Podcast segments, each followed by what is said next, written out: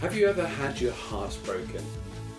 Today, we're going to be exploring breaking up and what happens when we lose somebody from our lives. If you'd like to find out more about how to improve your relationships, head over to therelationshipmaze.com. If you'd like to find out more about this podcast, head over to therelationshipmazepodcast.com and press subscribe right now.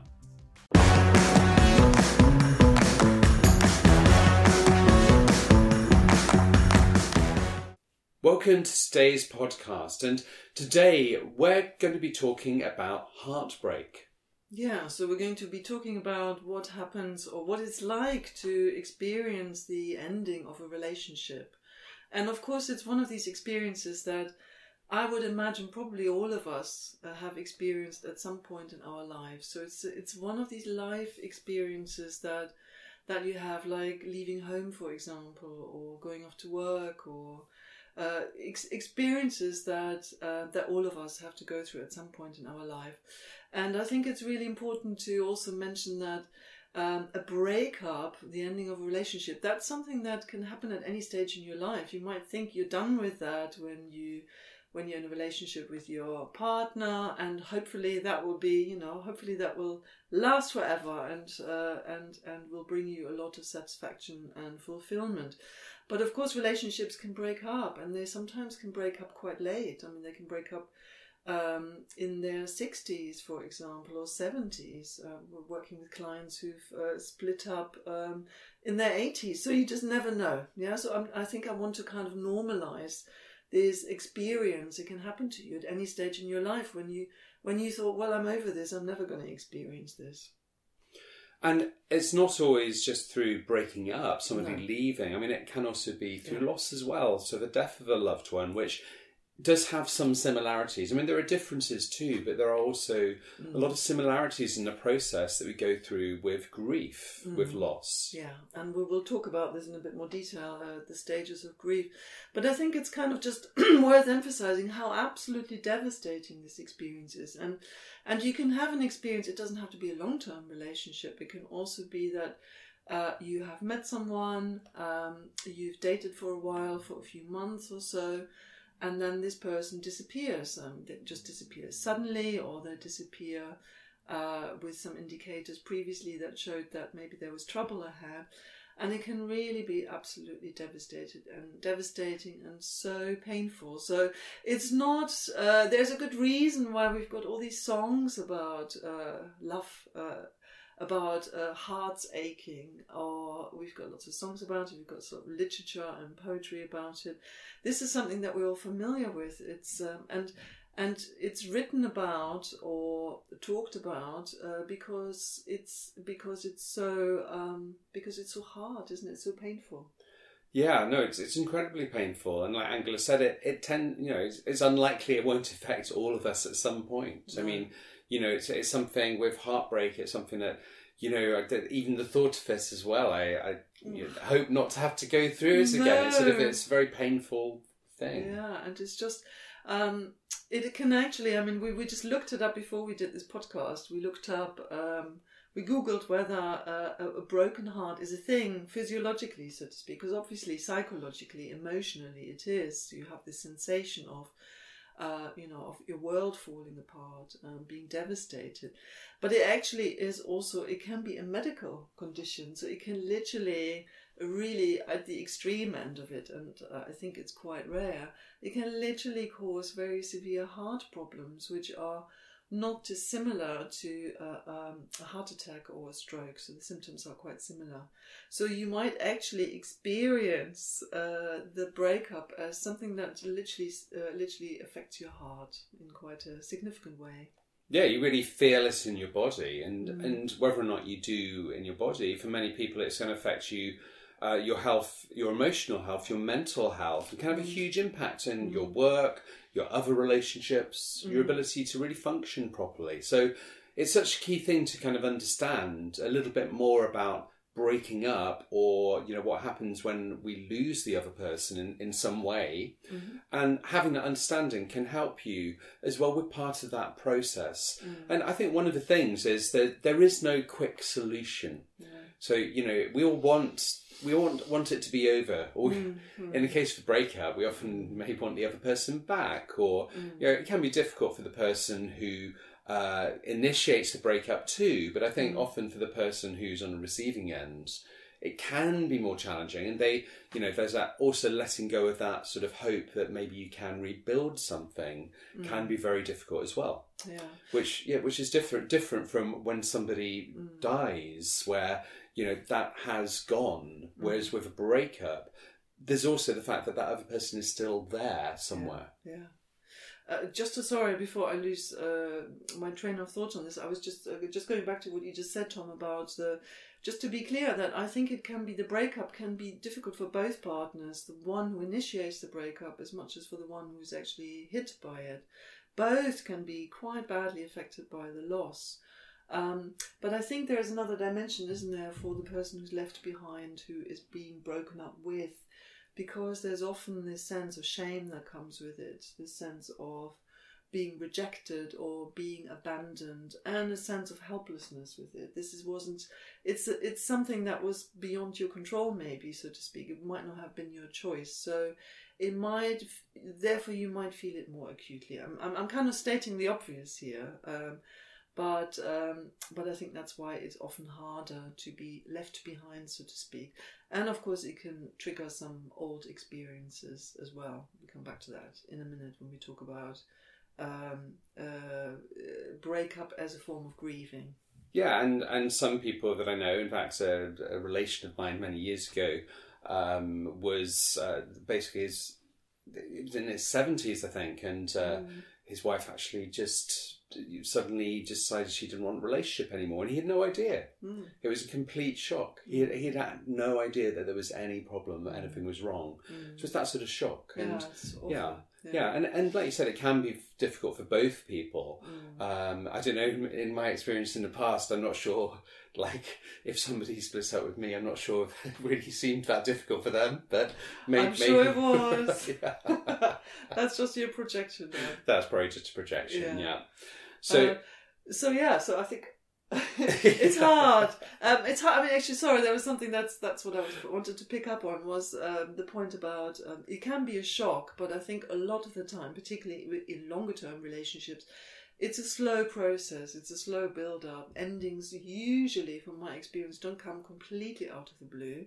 They can do sometimes with an affair or something like that but there's usually often a sort of a build up there are problems that um, continue over a long period of time there might be a lot of conflict in the relationship that is either voiced or has gone underground um, so there might be a lot of silence around the difficulties in the relationship but usually um, relationships uh, break up for a reason so to speak and the breakup often is related to both partner both partners contribution to difficulties in the relationship that's in sort of more longer term relationships. When they're sort of short term, then it's often that um, there is an ending because uh, very often after the honeymoon period is over, that's that often happens that there's a realization well actually we are not quite the people that we thought we were um, and one partner decides well i can't be i can't be asked to fix this so to speak this is too much uh, it's best to walk away um, and of course, the more recent experience uh, that we've talked about in previous podcasts as well is this experience of being ghosted. So, this heartache that you experience with someone who you build some hope with, and they just disappear. They're just just out of thin air, and of course, that can be incredibly. Um, well, maybe not quite so heartbreaking if you haven't been that attached to the person yet, but heartbreaking in the sense of uh, leaving you uh, ashamed, as I say, and leaving you worried about what's wrong with me. Yeah, and- and I think also picking up on what you said is that you know some people do get addicted to that honeymoon period. They get addicted to that rush of the passion of the things that go with that early stages of a relationship, and when that changes, which it does for most people, it's sort of you know then some people for them that's they think there's something wrong with a relationship. Um, and you know, I, I don't know how that's changed over internet dating. I did read something somewhere Sure. recently that Mm. suggested that Mm. maybe more people are, are, are not actually committing past that stage because they think something's wrong because you get used to that sort of that rush. Um, but actually, that you know, Mm. sometimes it's working through that, as we talked about before, that leads to more fulfilling relationships. Mm. So there's many different reasons that that you know people do break up, as as you all know, listening. Yeah, Um, but yeah, yeah. sorry, we talked over each other. Yeah, but what we thought we talk about a little bit in terms of giving you a sort of theoretical model, so to speak, to kind of understand what happens when you are experience um, the end of a relationship and the heartache that ensues is uh, a model that has been developed by um, Elizabeth Kübler-Ross. That's from the 19, I think 1969. She wrote a very seminal book uh, on death and dying, where she described different stages of grief. And her model has been revised now. I mean, there are more sort of contemporary forms of that. Uh, and more contemporary forms around uh, the model of grieving and bereavement. But I think it's quite a useful model to still to think about when we think about the end of a relationship. So we'll just briefly sort of talk you through these four stages that she talks about. Do you want to start with the first one? Yeah, so the first stage is denial. So this is this sense of well disbelief about what's happening. So you know, often this is about putting off the grief because we still have hopes that things will work out. So particularly with you know with a breakup, when you as well when the other person is still somewhere around, because it's different with death where that is more permanent, but there's still that sense of denial. Um, but the, the, this sort of not wanting to accept that the thing has happened. Yeah, Yeah. absolutely. So you can't quite really make sense of this yet. You haven't quite processed it. Um, it seems a bit unreal somehow. And there is a part of you that still believes, I think, uh, oh, I'll wake up tomorrow and surely this didn't happen and we're back to we're back on track. Uh, we're back together. This relationship is going to start again. So that's the sort of first experience, denial. Uh, and then following denial uh, is often uh, a period of anger. That's the second stage. The anger about the situation that you find yourself in, anger with your with this previous partner who has abandoned you. So you often play through your mind all these kind of scenes where they've said something or done something that was really deeply upsetting uh, for you. Or the anger might also turn inward sometimes. It might be an anger where you're angry with yourself. Oh, I, I really messed this one up. I should have done this. I should have done this. Should have said that. So you might berate yourself in this period of anger as well. So it's this frustration about the whole, the situation overall as well. Why am I in this situation again? Yeah, uh, might be something that plays out in this moment. Yeah, I mean, it could be anger at other people around, like family members Yeah, too. yeah. So it might, might blame the family, saying, well, it's because of their family, because of their parents, which, you know, sometimes is the case. Well, yeah, yeah because they exactly they interfere too much, or you might be angry for friends. They were uh, at friends because or the sense of well they weren't present enough for me to help me with this, and where are my friends now to help me? So anger is a sort of pervasive experience in this um, in this phase of the the grieving. Yeah. And then we'd move on to the next stage, which is bargaining. Mm. So bargaining is that sort of sense of negotiation of thinking, you know, when you split up with someone, you get to that point where you think, well, let's be friends. Mm. You know, we can continue as friends, or mm. even bargaining with, you know, some it might turn to prayer or kind of trying to bargain with a higher power that hopefully, you know, if I pray enough, then maybe we can kind of rebuild something or Yeah. whatever it might be. Yeah, absolutely. Uh-huh. Yeah. Uh, and then the next uh, period, that's the, the depression sets in. That's when you kind of put on all the soppy records and listen to some sad songs again and again. Well, some of you, that's what I used to do in the past. Um, or you watch some uh, sad movies or something like this, and you really, you really feeling this is the sort of sinking into this period. And I, actually, I shouldn't be smiling that about that because it's a really terrible experience. It's this sort of sinking into this really deep-seated sadness about uh, the reality of the situation, so to speak, where you realize, well, really, this person is gone. They're not in my life anymore. Um, all these things that are, that we were planning to do together, we were going to go on holidays, we were going to go to the theatre together, we were going to do all these really exciting and lovely things together. That's not going to happen now, or certainly not with this person. So this real, this deep uh, seated sadness that you experience. Yeah, and although you say, you know, when a reality sets in, I think sometimes it's not just reality, it's also distortion because Yeah. it's often at this point, we, like you said, we start mm. to think of all of these great things we could do, all of these wonderful times that we had, and mm. we'll never have them again. So we kind of imagine, we remember those times that were really great, and then we kind of go into the future and think, now we're not going to have those again, we're not going to have those again because mm. that person's no longer with us. But the distortion is that we tend, at that point, we don't think about all of the awful times that we had Yeah. with them. So we just, we just very selectively filter out those things that essentially were good, and then think about how we won't have them again. Yeah. Yeah. So it becomes, it, it really is a distortion. Yeah, absolutely. Yeah. And then finally, the fifth stage is uh, acceptance, and this can take some time. So it's not it's not a fast process to go through these. So you know, it's not days, it's not weeks. It's usually months. For mm. some people, you know, it could be a couple of years. So mm. you know, this this can take time, and in mm. fact, it it does take time. So to get to that point of acceptance where you accept that you know what has happened, and you're able to then kind of move on with life. And of course, as well with acceptance, there may still always be a, a little kind of sadness within you when you think about that breakup. Absolutely. You know, and it, it, that may never go sometimes. I mean, I think particularly when somebody dies, and also knowing that that's okay because that's sort of you know when somebody has has died, for example, it's sort of it's that memory because we have loved them and we do love them. yeah. Yeah. So that that grief is not going to go away. Absolutely. Hmm.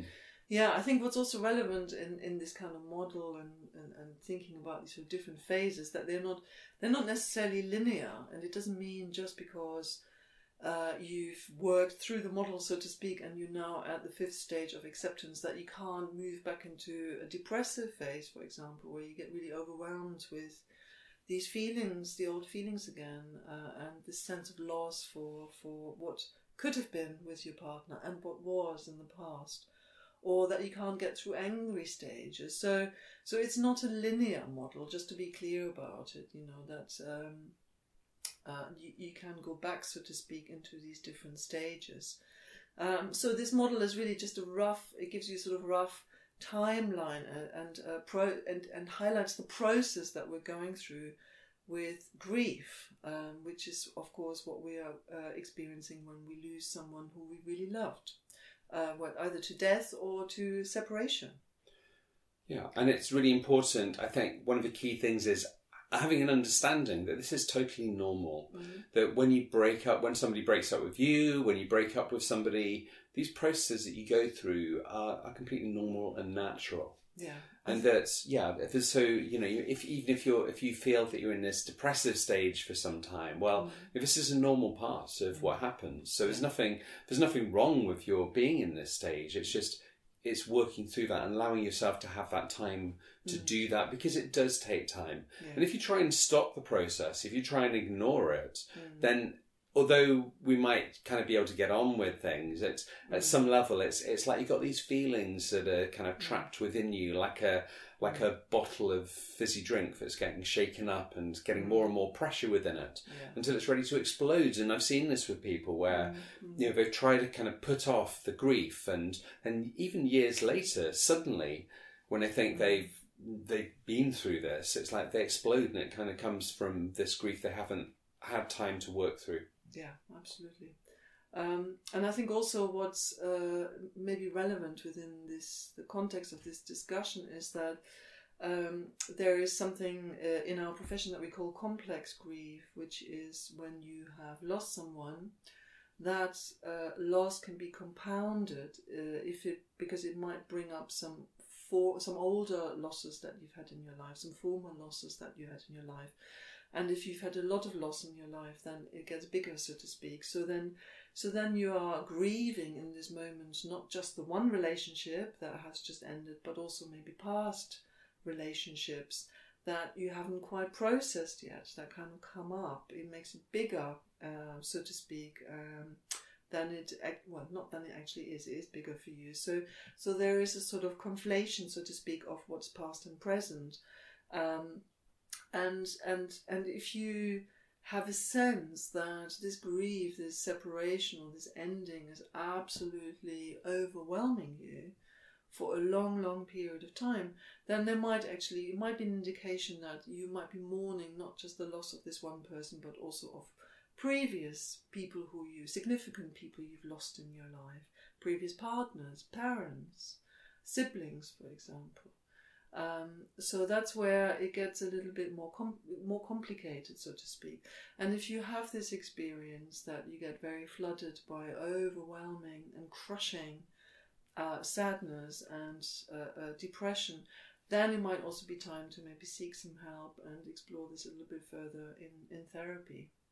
Yeah, and I think also your attachment style is going to affect how you experience loss as well. Absolutely. To a large extent. So you know, and, and some people who are anxiously attached, it may be that even when their partner goes away for a couple of weeks, it's mm. almost like a loss. Yes. So to them, it's like Absolutely. this person's left me; they've been abandoned. So mm. there is a sense of that there, and you know, in terms of somebody who's more avoidant. Mm. You know, breakups. They, you know, although that may be going on under the surface, mm. actually, it may seem that they're they're then dealing with this without much much effort without yeah, much so going minimize, on. Yeah, they minimise kind of any expression of, of grief. Absolutely. Yeah. yeah, that's true. So your attachment style will also play into this, the way that you process this grief and uh, and the loss. Yeah, absolutely. Yeah. So in terms of yes, what can you do? Well, I think Tom said already. There isn't really that. It's not that you can do much because you can't change the situation as such. The situation is what it is, and and ultimately, of course, you do come to uh, a form of acceptance that you know it, the the situation cannot be changed. Um, so that's kind of what you're working towards. But there is something maybe about there's something about maybe be, being able to distract yourself a little bit from uh, this situation. And I think from the grieving, because I think only sitting at home and listening to sad records for uh, weeks and months on end is probably not going to be very helpful. And it's it's sort of forcing you to get stuck in this dynamic in the grieving process as well. Yeah, you need to watch some sad movies as well as listen to the records. yeah, exactly.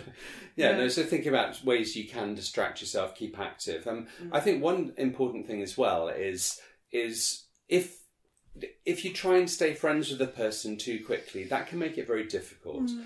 It can be really important to mm. make space. I, I would. So yeah, so if your feelings are still very strong for that person, mm. if you're feeling that there's some sense of hope as well, but clear, that, that it's made clear there isn't, mm. then it's probably the most useful thing to take some space, even if it's for some time. So sort of email contact, physical contact you know, trying to be friends too soon can be really difficult. I'm not sure that's even possible. No. What do you think? No, well, I, I, I know some people that do have seemed to do that, and. I've mm-hmm. always thought, how do they do that? It's not yeah. something that I'm familiar with myself, but it's but, a, yeah, yeah. it's a very different relationship, isn't it? A romantic yeah. relationship is different from a friendship. I mean, yeah. there are elements of friendship in a romantic relationship, but it's almost it's kind of negotiating a different kind of contract, so to speak, about the relationship. And I'm not saying it's um, it's not possible, but it can be quite challenging and difficult to do so. Yeah, and I think very frequently what happens is one person, you know, you want to stay friends, but for at least one of the people, there's often that hope that I can stay friends because then we can rebuild something. Yeah, particularly if you're still sort of in the early stages. Yeah. Well yeah in the, the early stages. so it's really important to i think to get space from that person. Mm. yeah absolutely. Yeah. Uh, and also well i mean obviously you know we are in the business of talking. That's our that's our bread and butter. We we are great believers in that externalizing. So taking it out taking whatever's in here out there can be helpful. So talking to your friends about it um, sharing some of your experiences, also sharing some of your sadness might be quite helpful uh, uh, to process your grief more effectively. Yeah, and do things for yourself. So mm. go see a film, but not just sad films. So that's the thing. The thing is, yeah, don't just sure. put on the sad music, the sad films. Go and go and do some activities, sports. Go see films. Go to well, go to concerts. Mm. Again, not just the things that make you feel sad, but things that might make you feel better as well. So think about things that you can do for yourself. Mm. maybe you couldn't always do when you were with the other person as well. Yeah. So there are, I think, in a nutshell, I don't think there are any sort of quick fixes here. Um, it's allowing yourself the time to grieve, um, noticing if it goes on for a very long period of time, and I'm sort of deliberately not putting a time frame on it, but noticing if it takes up a lot of the space in your life for a long period um, of time, then it might be um, it might be time to actually seek some help. Yeah, and one of the things as well is don't try to bottle it away. Don't try to hide it. Don't try to fight it. Don't deny the feelings. Allow yourself to find space to just have those feelings. Mm. Because when you try and fight feelings, we push them away and they try and push back. Mm. When we just allow ourselves to know that actually, you know, this feeling feels awful, Mm. at the same time, allowing yourself to have that feeling can allow that feeling to begin to process and work through. And the more that you try to stop that, the longer it's going to take at the end to actually get through the process. Yeah, absolutely.